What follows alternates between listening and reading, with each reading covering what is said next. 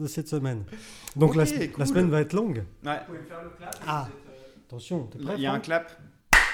Clap. C'est pour son son. Oui, exact. Il y a toujours des claps. Toujours le clap.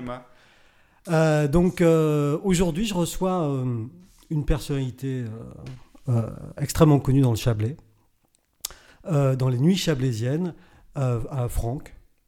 Franck Fricker. Oui. Alors, DJ Duck. Oui, Duck, comme un canard. Duck Valse. Wax. Alors, Wax, c'est le nom du groupe qu'on avait dans notre jeunesse et c'était cool. On a tourné avec un groupe électropunk et ça, c'était sympa et c'est resté. Donc voilà. DJ Duck Wax. Et donc, pourquoi est-ce que je dis que tu es très, très connu ? La plupart des gens ne le savent peut-être pas, mais tu es le créateur des Jeudis Electro. Oui.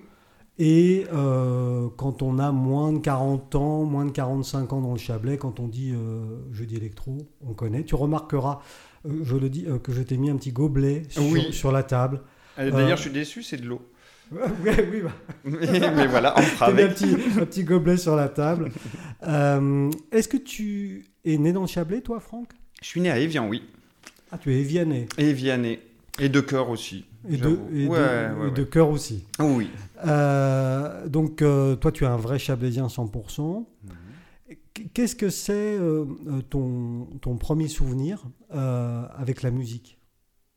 Par rapport au Chablais ou dans le... Par rapport à toi ? Par rapport à moi, je pense que c'est les disques que passait ma maman quand j'étais jeune. Alors il y avait beaucoup de Jean-Michel Jarre, de Pink Floyd et tout de suite ces petites sonorités, ces petits synthés, ça m'a touché. J'ai tout de suite été attiré. Et même dans la variété avec Gold, des groupes vraiment très populaires, dès qu'il y avait une petite partie de synthé, ça me faisait des petits frissons. Donc c'est ces souvenirs-là que j'ai de... La musique électro, déjà. Ouais. Les prémices, parce que tu me parles de Jean-Michel Jarre. Oui, c'est un précurseur, l'un des précurseurs, oui. Après Kraftwerk. Ah, Kraftwerk, c'est un tout petit peu avant Kraftwerk. Et voilà, ils étaient en Allemagne. Et puis, notre Jean-Michel Jarre national, plus sur le territoire. Donc, et le tout premier disque que tu as acheté, alors ? Le premier disque CD, c'était Portishead. Et c'était un CD.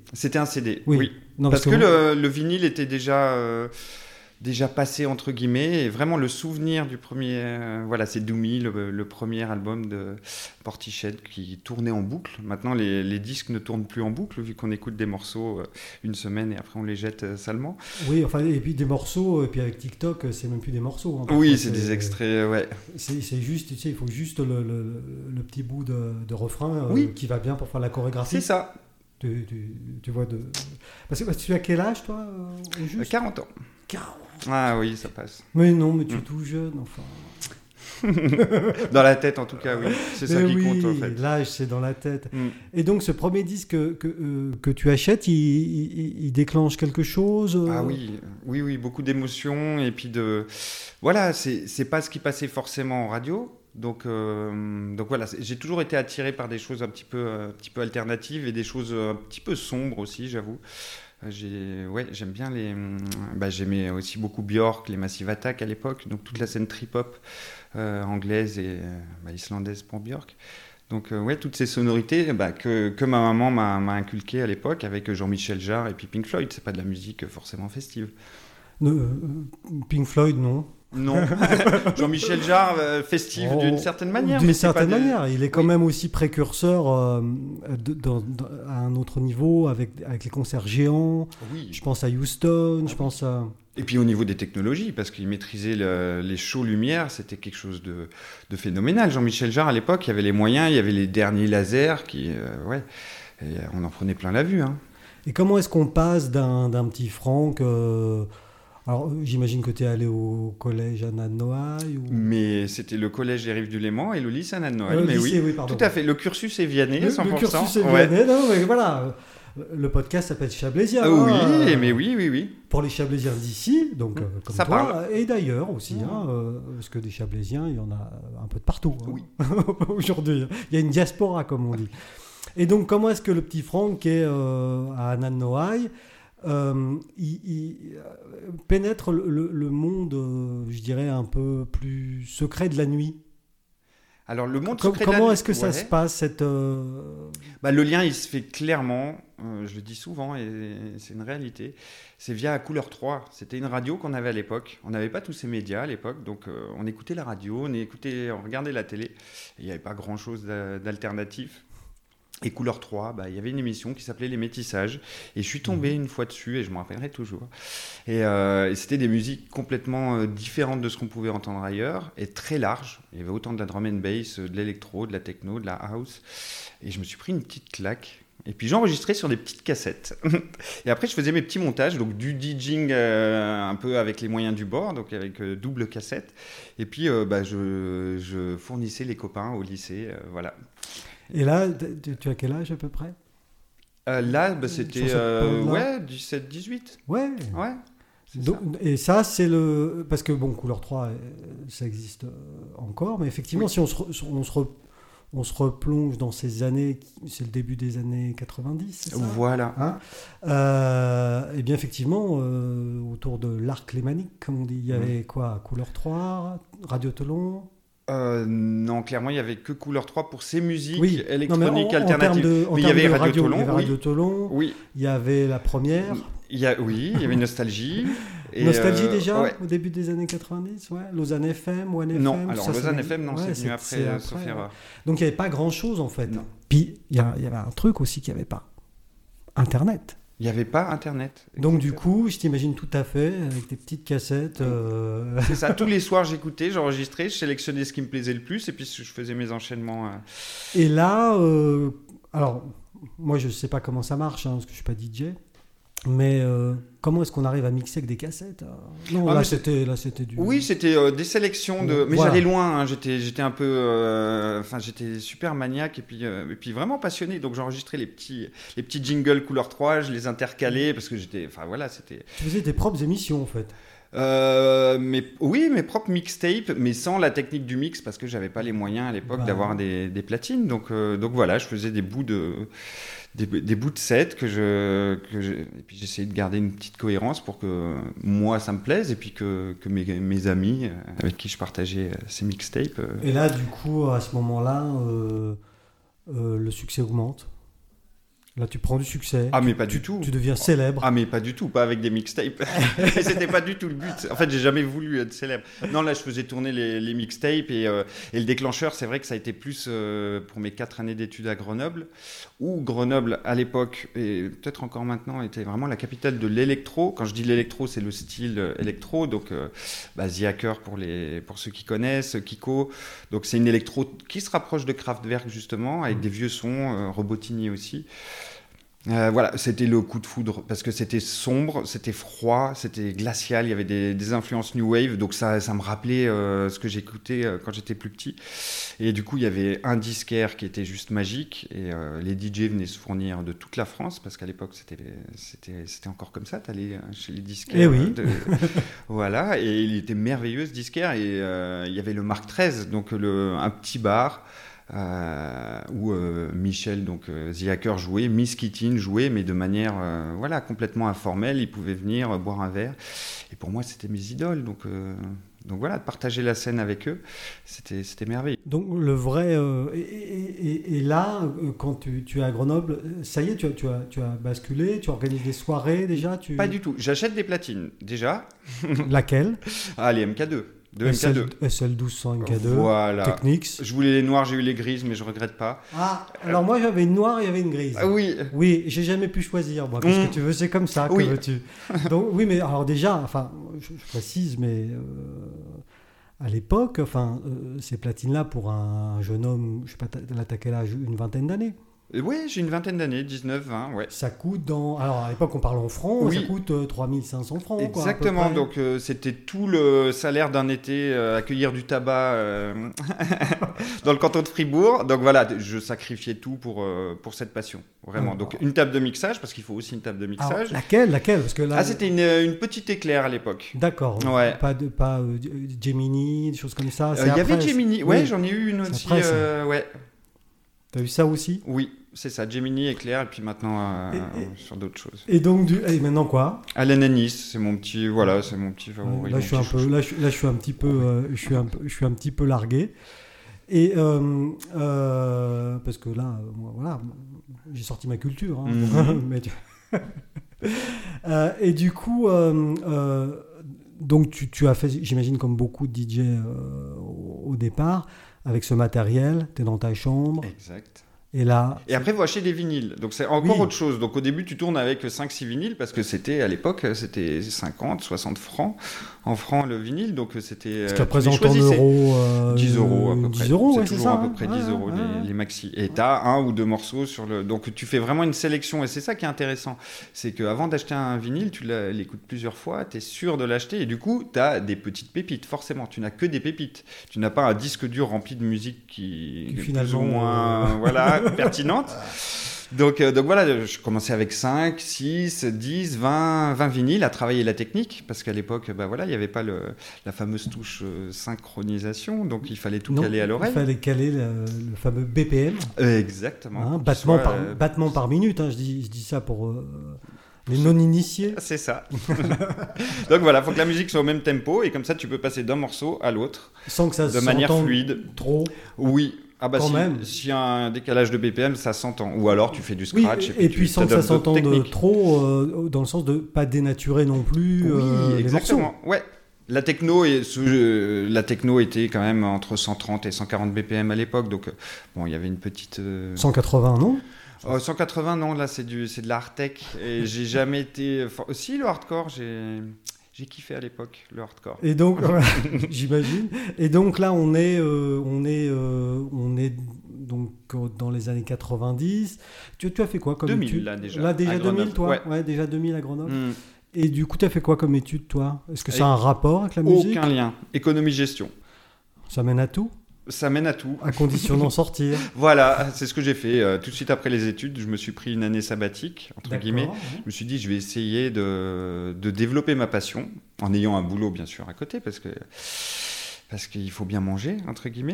Et je me suis lancé, mais pas tout seul, hein, avec un ami, Clément Demio, qui était à Évian, et puis qui était DJ, un excellent DJ qui jouait dans sa cave. On jouait dans les caves à l'époque, quand je suis revenu. Et pas de public ? Si, le public déjà. Dans la cave, les copains, dans un premier temps. Et puis dans un chalet aussi qui refait des soirées, là, c'est intéressant de voir ça. Donc des soirées entre potes, mais ça pouvait faire 100, 150 personnes facile, quoi, le petit réseau de passionnés. C'était vraiment que des passionnés de musique. Vraiment, le public venait vraiment pour cette seule raison. Et là, et déjà à cette époque, il y a une transaction où tout est gratuit? Ah non, tout est gratuit dans un premier temps, et même après on a monté une association, on a fait notre première soirée à Massongy dans une salle des fêtes, où bien sûr il faut faire une participation aux frais, entre guillemets, mais on s'est fait voler la caisse à cette soirée, donc c'était vite vu. Donc déjà, la vie me montrait que non, si tu fais ça pour gagner de l'argent, c'est mort. Bah oui. Tu t'es fait voler la caisse dans la première grosse soirée. Ouais, voilà. Mais comme des bleuets, hein. On était jeunes, naïfs, et puis. C'était des bleus de toute façon. Voilà, c'est ça. Mais on faisait ça vraiment avec passion, et puis cette soirée était improbable à tout point de vue, donc il y a pas eu d'autres problèmes. Non. Mais voilà, ça ne nous a pas découragés non plus. Mais je sens quand même que ta mémoire part, et puis il y a un petit sourire de contentement. Contentement, ouais. Non, quand on s'est fait voler la caisse, une caméra aussi. Non, là on était vraiment triste. Et puis parce que c'était beaucoup d'investissement, c'était notre première soirée, donc les gens nous attendaient un petit peu là-dessus. Et non, très déçu. Mais ça ne nous a pas découragés. On a organisé des soirées plus dans des clubs ou dans des boîtes. Donc on était des ovnis, hein, parce que la musique électronique à l'époque dans le Chablais, c'était pas évident. Mais on avait quand même un autre public. On n'était pas à Bruxelles, quoi. Voilà, clairement pas. Très bon exemple, la Belgique. Bah oui. Avec le Fuse et puis tous ces clubs. Ni à Berlin d'ailleurs, parce que ni à Berlin, oui, parce que déjà à l'époque, hein, on dit que c'est la capitale mondiale du clubbing, mais ça date pas d'hier. Mais donc, c'est intéressant ce que tu racontes, parce que ça montre bien ce que je disais en préambule tout à l'heure, en introduction, c'est que tu es quand même un précurseur dans le Chablais. Tu as labouré un terrain qui était vierge. Qui était vierge, mais il y avait aussi DJ Joe, alors que je respecte infiniment. Il avait un taxi, non? Ah bah, blague des années 80. Blague des années 80. Ça passe. Les auditeurs ne comprendront pas tous. Mais non, mais ça passe. C'est ça. Et donc DJ Joe... Alors DJ Joe qui n'était pas encore à l'époque sur Couleur 3, donc maintenant qu'il travaille, il a plusieurs émissions, il fait du super boulot. Et il organisait aussi des soirées dans des bars, dont le Brind'Zinc par exemple, je me rappellerai toujours, une soirée drum and bass. Alors t'avais pas de drum and bass du tout dans la région, et tu vas dans un bar et tu peux écouter de la musique, du raga, de la drum and bass. Et le Brind'Zinc, c'est où? C'était à Évian à l'époque. Ah, et ça n'existe plus. Maintenant, c'est un très bon restaurant. Qui s'appelle l'Eden. Ah oui, ouais, oui. On mange très bien. Le Jardin d'Eden. Le Jardin d'Eden, ouais, exactement. Bien. Ouais. Si tu nous... Et à l'époque, c'était le Brind'Zinc. Et à l'époque, il y avait une dizaine de bars. Hein. Entre Thonon et Évian, on s'éclatait. On pouvait passer une soirée. Tu passais 20 minutes dans un bar, t'allais dans un autre, et c'était très riche. Pas en termes de musique, forcément, mais... en termes de contact, en termes festifs. Oui, puis on était jeunes à l'époque, on demandait que ça.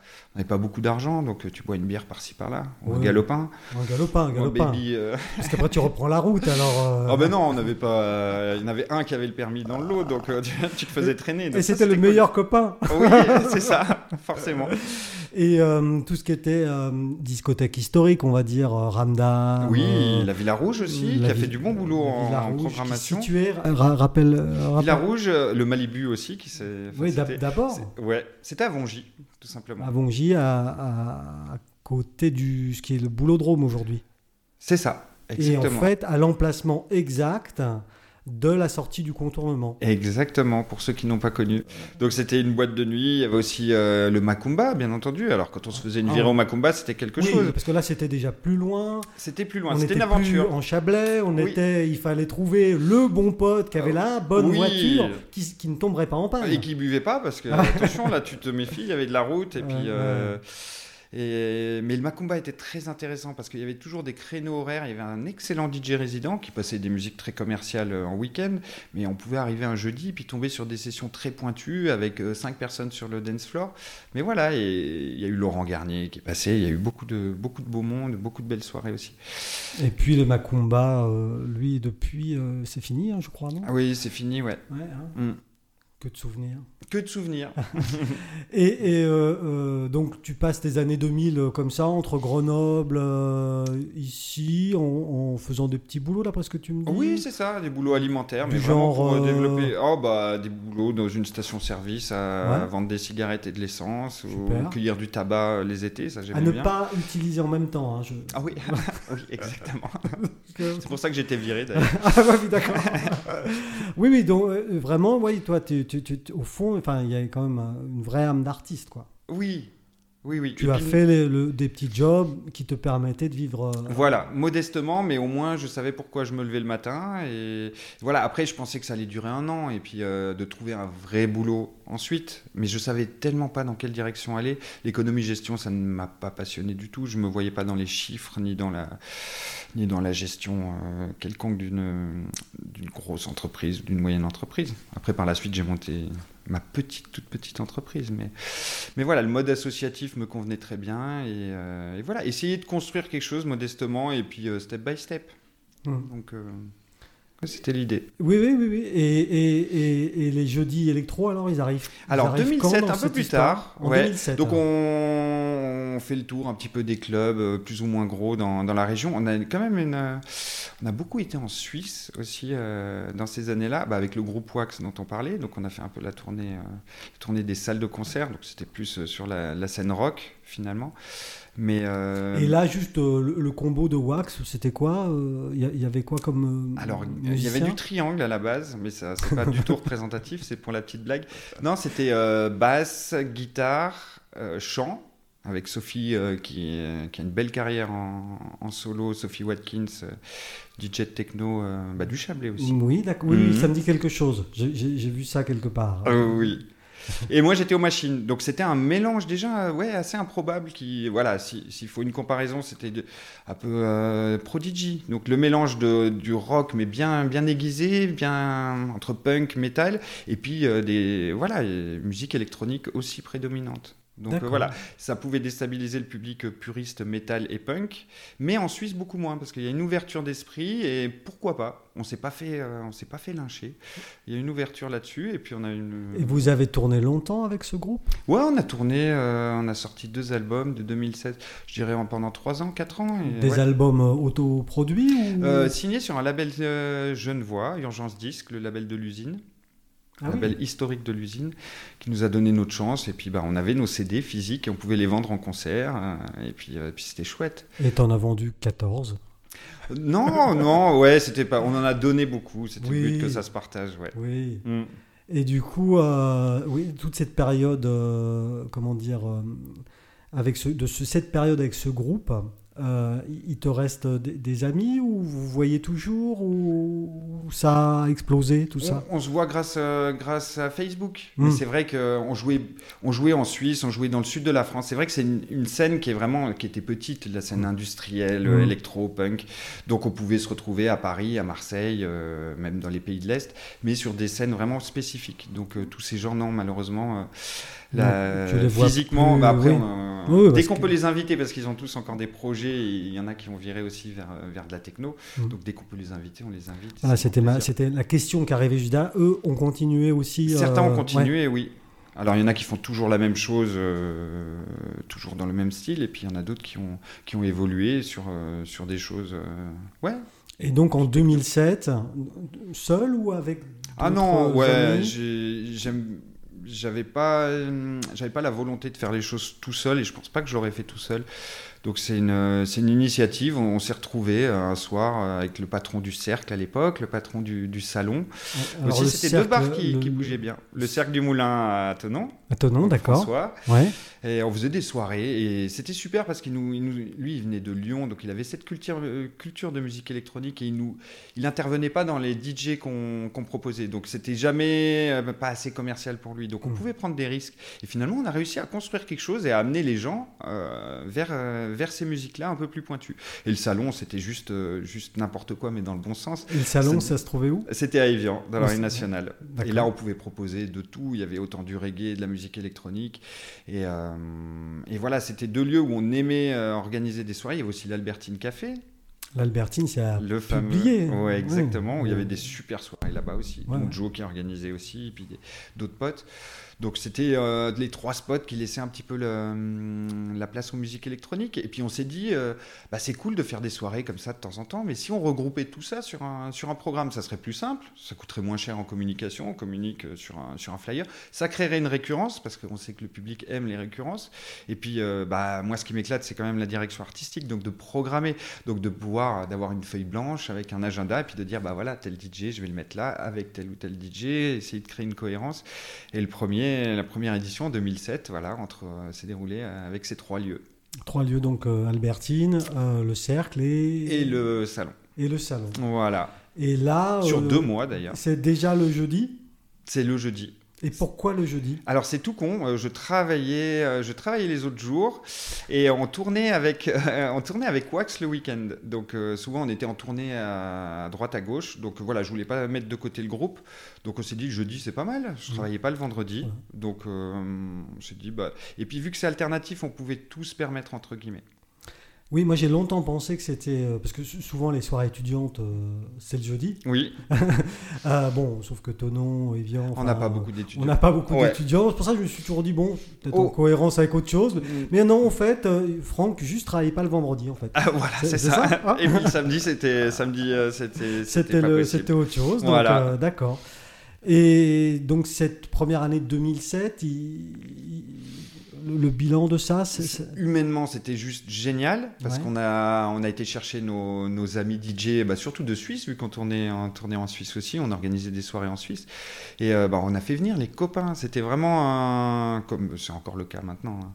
On perd pas ça parce que c'est l'essence même des Jeudis Electro. Mais on allait chercher les copains et puis ceux qu'on découvrait lors de nos prestations, allez viens jouer. Et c'était de manière très simple, très Et ça a pris pour certaines soirées. Certaines soirées, on s'est retrouvés avec beaucoup de monde. Et puis, il y a d'autres soirées où il n'y avait personne. Mais il y avait pas encore l'habitude qui avait été créée. Le nom, il n'y avait peut-être pas les outils aussi Internet pour communiquer. Et puis, il n'y avait peut-être pas les ambitions, tout simplement. Nous, on voulait s'amuser et puis proposer de la musique électronique, se battre pour ça. Et puis, jouer aussi, nous faire jouer, de pouvoir... nous. Oui, parce que toi, tu as joué aussi au début. La seule fois que j'ai joué au Jeudis Electro, c'était la première édition où je pouvais encore organiser et puis jouer. Oui, parce que moi je t'ai jamais vu jouer, pourtant je suis pas un grand, j'ai pas assisté à toutes les soirées, mais j'ai bien aimé certaines soirées à la piscine de Thonon, certaines soirées à Évian également, etc. Mais je t'ai jamais vu jouer là-bas. Non, ça serait très compliqué pour moi d'organiser, c'est très lourd. Et quand on joue au Jeudis Electro, j'estime que l'artiste doit être investi énormément. Mmh. Parce que voilà, c'est quand même un privilège de jouer dans des spots aussi merveilleux qu'on a. Et je trouverais ça gonflé de ma part de faire un moitié de set ou de ne pas être dedans, d'avoir le téléphone qui sonne en même temps. Non, ça ne serait juste pas possible. Donc place aux autres. Oui, parce que tu dis c'est très lourd. Mais je ne sais pas si les gens qui nous écoutent se rendent bien compte à quel point ça peut être lourd. Parce que là, on parle de 2007. C'est la toute première année, oui, c'est, là, la, c'est lourd, la conquête, ouais. On est 4-5, on s'amuse, on se tape dans la main. Y a pas c'est le bar qui prend les responsabilités, donc voilà. Nous on pose les platines et on boit des coups, hein, clairement. Il n'y a pas de contrat, il n'y a pas de contraintes, pas trop... Oui. Mais après, c'est quand même un projet qui est devenu une grosse machine quand même, non ? Grosse machine, je ne sais pas, mais en tout cas qui a évolué, qui a grandi. Avec une année phare qui était 2016, qui m'a beaucoup appris sur la vie en général même. Mais petit à petit... Dis-moi en plus, il m'intéresse. Alors oui, 2016, en fait, voilà, quand tu parles de machine, c'est un petit peu ça. Et je pense qu'il y a eu une petite crise d'ego, l'ego de toute façon pour moi est très malsain avec du recul. Et on l'a payé très cher cette année-là, parce qu'on a vu les choses vraiment très en grand. On est passé d'un format gratuit dans des bars, avec le côté convivial où tout le monde se connaît, où la bodega, tu pouvais, ça en était devenu presque dangereux au niveau sécurité tellement il y avait de monde. Donc on était obligé à la fois d'évoluer, mais on a évolué beaucoup trop vite, c'est-à-dire qu'on est passé de ce format, de ce petit format à un format où on part d'un champ, on met des barrières et on est obligé de mettre une entrée payante. Et cette entrée payante nous a valu toutes les insultes du monde de la part du public. C'est-à-dire qu'on a entendu des choses comme les Jeudis Electro, c'est bien parce que c'est gratuit. Et il y a eu beaucoup de vexations. J'étais très vexé, très, très en colère, parce qu'on n'a pas fait les jauges qu'on espérait et on a perdu beaucoup d'argent en 2016, malheureusement. Et ça a nuit à la santé de la société. Donc, parce que cet argent de production, il vient d'où ? Alors, il y a une grosse partie, et j'en profite pour les remercier, c'est les sponsors, donc, qui permet de financer en gros la communication. Et après, c'est de l'autofinancement sur les soirées. Donc, les entrées payantes, le bar finance tous les frais. Et les gens, et ça peut se comprendre aussi, on a fait beaucoup d'erreurs, et je prends ma part de responsabilité, donc j'ai fait beaucoup d'erreurs en termes de communication. C'est-à-dire qu'il fallait... Déjà, de ne pas monter d'un cran comme ça, de faire 10 soirées à 10 € dans des grands espaces, beaucoup trop grands par rapport aux gens qui sont venus la première année. Donc voilà, une grosse leçon 2016. Grosse leçon d'humilité. Ouais. D'humilité, exactement. Grosse leçon de business. Oui, aussi. C'est ça. Hein, il faut tomber sur nos pattes et puis pas avoir trop grand. Donc on avait invité des super têtes d'affiche. Voilà, c'était une fierté à l'époque, mais avec le recul, je me dis d'inviter des têtes d'affiche dont certaines n'en ont rien à faire de jouer au Jeudis Electro plus que ça. C'est une date parmi d'autres, et même des fois elles l'annoncent pas parce que c'est un peu la honte de jouer en province. Hein, voyons. Tu as une idée d'un nom ? Oui, j'en ai un en particulier. Après, c'est plus le manager autour qui m'a un peu écœuré, c'est-à-dire tout est permis, et les Jeudis Electro, voilà, c'est pas ça, c'est quelque chose de convivial, de plus festif, et il n'y a pas toutes ces drogues, je suis désolé de le dire, il faut en parler. Nous on n'est pas du tout là-dessus, donc on est des bisounours, vraiment, nous c'est pas des organisateurs à fond de coke et puis qui non, nous c'est pas du tout ça. Nous on interdit toutes les drogues, on est vraiment soft, c'est plus le côté convivial, partage, musical. Et puis finalement la leçon elle est très positive parce qu'au final encore plus en 2020, on a des super artistes localement. Donc pourquoi aller chercher forcément des artistes à droite à gauche qui coûtent une blinde, parce qu'en 2016 le budget artistique ça pouvait aller entre 4 et 6 000 euros pour un artiste qui était censé ramener du monde mais qui en ramenait pas tant que ça, vu que lui-même ne communiquait pas sur les dates. Et en plus quand tu fais le rapport entre un artiste local qui a ses petits fans et puis qui va ramener autant de monde. Non, je ne suis pas là pour... Il n'y en a qu'un seul, parce qu'il y a beaucoup de têtes d'affiche. Oui. Je pense à Jack de Marseille, quelle rencontre de fou, quand on l'a fait à l'Oxy Beach la première fois. Alors, c'était... quand on était ado, il y avait Jack de Marseille et Laurent Garnier, quoi. C'était nos dieux. Et à l'Oxy, on s'est dit, si on se faisait un petit plaisir, on va demander à Jack. Il va dire non, mais on va lui demander. Et il a dit oui, ce con. Ah, c'est pas, mais lui a joué le jeu, puisque tu le cites. Mais il a plus que joué le jeu. Et puis humainement, nous, on était tous ultra flippés de l'accueillir. Et en fait, mais là, ce que tu racontes entre le petit Franck, alors c'est pas péjoratif, mais de 1990, qui fait ses mixtapes dans sa chambre avec ses petits jingles Couleur 3, et 2007, 2008, 2016, c'est le métier de DJ aussi qui a changé. Et le rapport qu'a le public à ce DJ-là. Oui, alors c'est vrai que les techniques de... En fait, n'importe qui, actuellement, peut être DJ. Il n'y a pas un investissement matériel de fou, il n'y a pas une technique de fou, alors qu'avant tu avais 2 platines vinyles et tu passais des années... SL 1200 MK2. Voilà. Donc tu devais bosser. Après je ne dis pas que la nouvelle scène ou les nouveaux DJ ne bossent pas, ce n'est pas du tout ce que je veux dire. Mais ce que je veux dire, c'est que tu peux être DJ pour des mauvaises raisons. Donc ça peut être l'ego, ça peut être draguer des filles ou des mecs, et pour moi ce n'est pas les bonnes raisons. Donc DJ avant il n'y en avait pas beaucoup. Donc ça, et puis le rapport qu'a le public aussi avec... Mais tout à fait. En 1990, on ne disait pas qu'un DJ joue. Il jouait des disques, mais voilà. Mais aujourd'hui, un DJ, ça joue de la musique.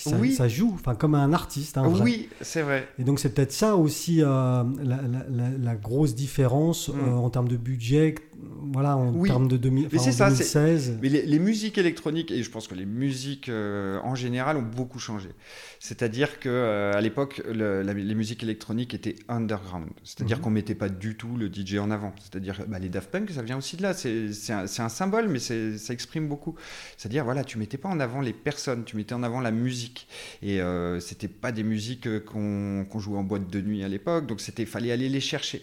Et petit à petit, comme j'ai essayé de faire aussi dans le Chablais, c'est-à-dire de les démocratiser, de l'ouvrir à tous, et ça n'a pas tué le mouvement, mais ça l'a fait évoluer dans... Voilà, il y a la starification des DJ. Exactement. Maintenant, je ne parle pas forcément de David Guetta, où on est plus sur des musiques plus commerciales, mais même les DJ vraiment puristes techno, je pense à la scène Amélie Lenz, Déborah Deluca et puis Charlotte de White. Je cite 3 filles quand même. C'est bien. Et c'est sympa les filles. C'est bien. Mais vraiment. Girl power. Oui. Mais maintenant, il y a une image, il y a du marketing derrière, et tu vends autant l'image que la musique finalement. C'est ça que je voulais te faire dire. La vraie différence notable entre 1990 et aujourd'hui, c'est ça. Oui. C'est qu'aujourd'hui, le DJ peut être un vrai produit marketing. Mais ça, c'est valable aussi dans d'autres domaines. C'est valable dans d'autres domaines, c'est l'ère du temps, on est dans une époque de starification. Dans le hip-hop, on le voit encore de manière plus flagrante. Même les boulangers, même les pâtissiers, tous les métiers sont touchés par ça. Mais ce qui est intéressant dans ce que tu dis, c'est le mot, moi, le mot que j'utilise, c'est précurseur pour toi. Tu as vraiment été un précurseur. C'est-à-dire que pour moi, tu as évangélisé une région, une petite région, le Chablais, mais à ce genre de musique. Oui. Et pour ça, c'est un bel exploit quand même. Oui, et je pense que ma plus grande fierté, et j'ai pas un ego surdimensionné, mais vraiment, si j'ai une fierté, c'est de pas avoir fait de compromis.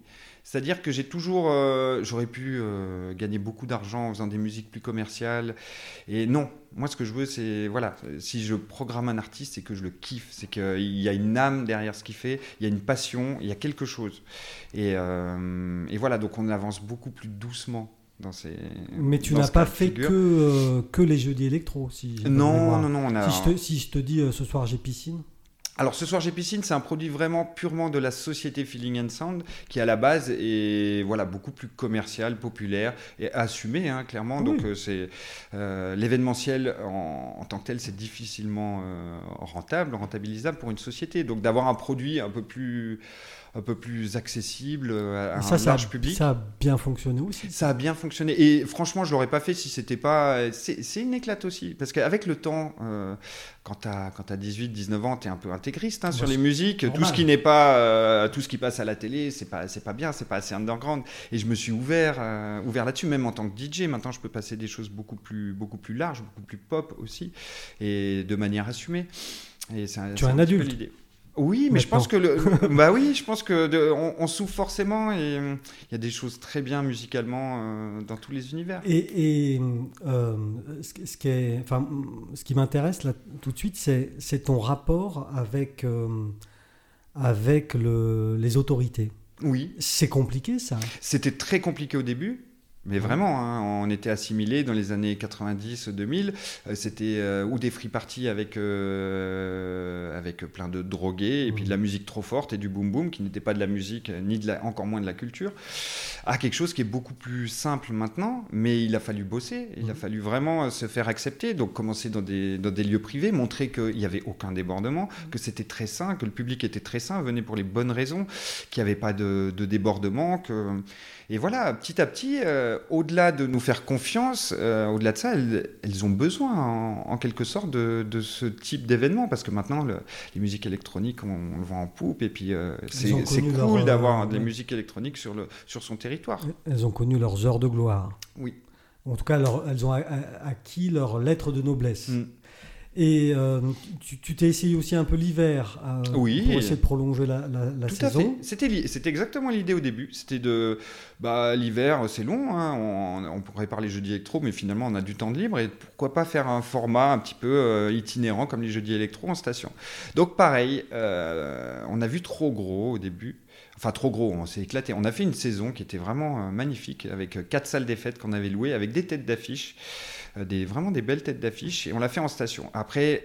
Et ça s'appelait comment ? Ça s'appelait le Yacht Winter Tour. C'était vraiment les premières éditions. Et c'est marrant parce que c'est un festival qui à contre-courant. On a commencé gros et on revient beaucoup plus modeste et on retrouve de cette manière plus modeste l'âme un petit peu des Jeudis Electro du début, c'est-à-dire sans compromis, même si on n'en faisait pas du temps où on faisait des grosses soirées, mais et ce côté plus simple, plus authentique.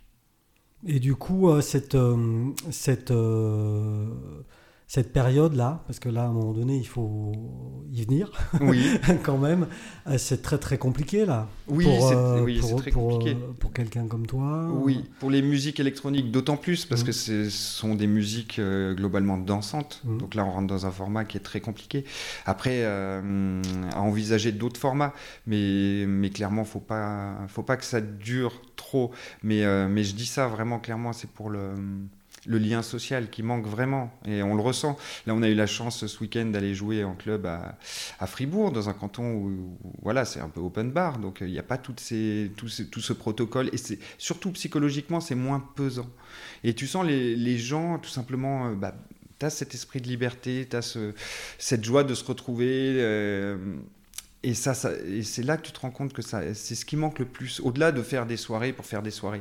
C'est vraiment ce lien social, de voir des gens sans ce poids de la crise qui, matraqué par les médias et qui est lourd, très lourd. Oui, parce que là, économiquement parlant, si ça ne te dérange pas d'en parler, c'est compliqué là. Nous, on ne peut plus, on n'est plus en mesure de travailler, donc on va essayer de se réinventer, de proposer des choses, des concerts assis. Mais encore une fois, dans le format musique électronique, c'est beaucoup plus compliqué et on prendrait beaucoup de risques parce que les jauges sont limitées. Donc, d'où la décision d'annuler les Jeudis Electro, c'est qu'on prenait beaucoup trop de risques à les faire. Et en termes d'image aussi. C'est pourquoi nous, on pourrait faire des événements et puis tous les autres festivals annulent. Donc, je crois que tu as eu l'opportunité cet été à Évian de faire une soirée Silent Party. Exactement. Mais Évian, eux, ils ont tout compris. Le directeur événementiel, donc Yves-Marie, qui est une personne vraiment exceptionnelle, il a eu 2 semaines pour monter une programmation de 45 jours en continu de concerts. Donc tout le format que personne ne voulait. Et il a réussi, en respectant tous les protocoles, il a réussi à proposer ça. Et on travaille de longue date avec lui. Donc voilà, la soirée n'a pas été déprogrammée pour autant. On a réadapté et on s'est beaucoup amusé. Il y avait une super ambiance. Juste pour ceux qui ne connaissent pas, explique le principe de la Silent Party. Pour ceux qui disent que la techno, les musiques électro, ça fait beaucoup de bruit. Oui, oui, mais faut pas trop le dire parce qu'après les autorités pourraient prendre goût aux Silent Party. Les Silent Party, c'est très très ludique. C'est l'écoute se fait exclusivement au casque, donc il n'y a pas de musique amplifiée, donc les voisins sont très contents. Le côté vraiment rigolo, c'est que tu as 3 DJ et tu choisis un DJ, une couleur de casque. Et du coup, à la place de s'enfermer dans son casque, moi je trouve que ça crée du lien avec quelqu'un qui écoute la même couleur de casque, synchronisé dans les danses, alors que les autres ça n'a rien à voir. Hein. C'est pas le même BPM et puis c'est pas les... Moi j'ai participé à une à Évian, parce que... Donc pas cette année, mais l'année d'avant, donc en 2019. Et c'est une expérience. Oui, c'est ça. Mais vraiment. Moi, je suis féru de musique en général, mais toutes les musiques, et la musique électronique aussi, j'aime beaucoup. Mais c'est une expérience. Mais oui. Isolée, mais sans l'être, c'est très bizarre. Oui. Et quand on enlève son casque, c'est le silence. Alors, on ne va pas trop le dire, effectivement, tu l'as dit, parce que certains élus pourraient dire c'est OK. Mais c'est la nouvelle norme. Mais c'est la nouvelle norme. Ouais.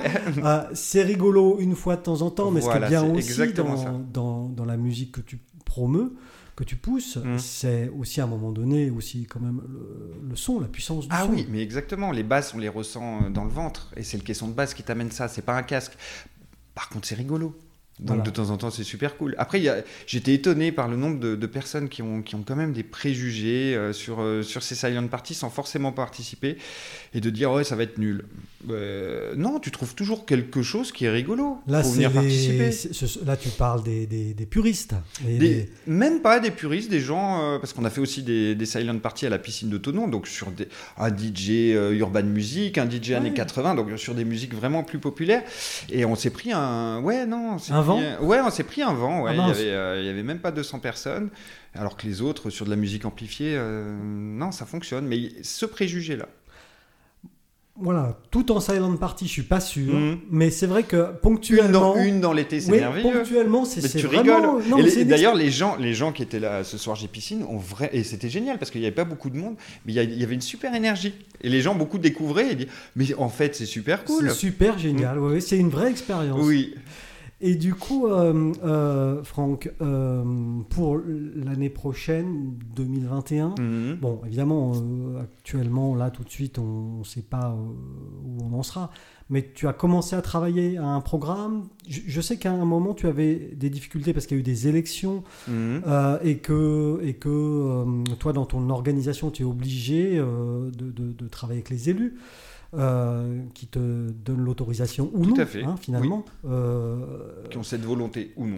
C'est une vraie volonté. Oui. Enfin, clairement, est-ce qu'on fait quelque chose pour la jeunesse ? La jeunesse étant pas en plus une entité globale. Oui. La jeunesse est fragmentée, elle est segmentée, mais il y a un type de jeunesse qui aime, évidemment, plus que de raison, parfois, la musique électronique.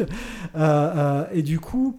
là, il y a eu des nouvelles majorités, ou pas d'ailleurs, puisque certaines communes ont poursuivi avec les maires anciens, donc que tu connais déjà. Oui. Mais avec les nouvelles équipes, tu as déjà des contacts, il y a déjà des choses qui se passent. J'amorce un contact avec Thonon quand même, qui est central avec Évian sur les Jeudis Electro. Et je suis plutôt optimiste. Je pense qu'il va y avoir des choses qui pourront se faire. Peut-être pas en 2021, hein, soyons clairs, je ne vais pas prendre trop de risques pour 2021. Et en même temps, les gens seront tellement contents, si ça peut se dérouler, de retrouver une piste de danse de manière très simple, un DJ, de la musique amplifiée, une super ambiance, qui n'aura pas besoin d'aller forcément chercher chercher trop loin. Tu pourras peut-être redémarrer aux racines. Oui, si tu dois redémarrer exactement. Dans l'urgence. Oui, c'est l'idée. Redémarrer aux racines, tu viens ici au centre du Chablais, place des Arts, hein. Tu installes un combo ou je ne sais pas quoi, oui. Et puis en avant. Hein, mais écoute, Franck, j'étais ravi de cet entretien avec toi. Je te félicite à nouveau pour vraiment cette vie dédiée à la musique. Tu es un exemple pour sans doute plein de jeunes aujourd'hui. Quand on veut, on peut. Oui.